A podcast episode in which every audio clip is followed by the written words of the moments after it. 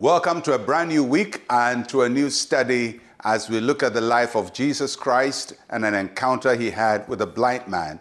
And so we'll be focusing this week on John chapter 9. And we start with the first two verses. Now, as Jesus passed by, he saw a man who was blind from birth. And his disciples asked him, saying, Rabbi, who sinned, this man or his parents, that he was born blind? Now, Jesus used this encounter with this visually impaired person, a blind man, to teach about spiritual blindness and the need for us to open up to God and to His grace. And so, this miracle is a, is a lesson in action. Jesus is using the miracle to teach a lesson. And there are a few things we want to start with as we observe these two verses from John chapter 9. The first thing I want you to note is the phrase Jesus passed by. It seems like a very casual statement that Jesus is just going on his way and, and he's just moving. And, and when you read it, it would appear like Jesus uh, doesn't know what he's doing. But everything about Jesus was intentional and purposeful. So, although it may seem like a, a little stroll or a little walk as he's moving, the passage doesn't tell us where he's moving from or where he's moving to. He seems to be moving, uh, but there is purpose in this moving.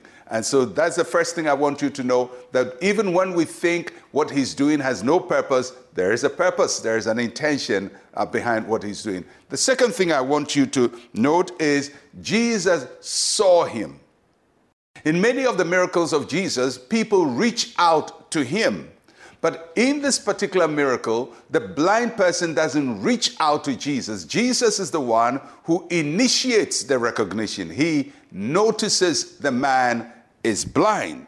The man is not calling for help, he's not praying for help, but Jesus sees him. And so there are a couple of lessons we can learn from this, you know, because many times uh, we teach that until we ask God for help, He doesn't help us. And that is the general rule. But there are exceptions to that rule. There are times that God helps us, even when we're not looking for help. There are times we pray and we, we, we pray wrongly, and still God answers. There are times we don't pray at all, and God still reaches out to us. So Jesus saw him. He took the initiative. He's moving by and he saw him. And the one that I want you to pay attention to is the question the disciples asked him Who sinned? The disciples also saw the blind man, and somehow they knew the man has been blind from birth. Probably he was a well known blind man. And the question they asked the, the, the Lord Jesus is Whose problem is it? Is it the man himself or his parents. You know, the Jewish society uh, believed that when people got into trouble, it's because they have sinned or God is punishing them or something is wrong. Uh, and, and most of us believe that too, that when something is wrong in somebody's life, it must be that he's wrong. That is how Job's friends thought about Job's life. And so they asked Jesus the obvious question whose fault is it? You know, many times when people get into trouble, instead of helping them, we want to find out Whose fault is it? We want to find out the fault, the cause of it, as if finding out who caused it will solve the problem. You know, how's it going to heal the man, whether his father or his mother caused the blindness? It's not going to help him. Jesus doesn't get into that, and we'll find that tomorrow how Jesus responded to this question.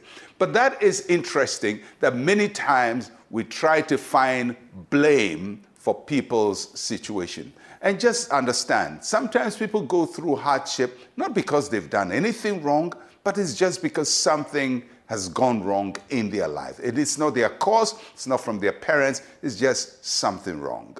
So that's what we learn from Jesus in these opening verses of John chapter 9. Let's pray. Say with me, Heavenly Father, I know you take notice of me.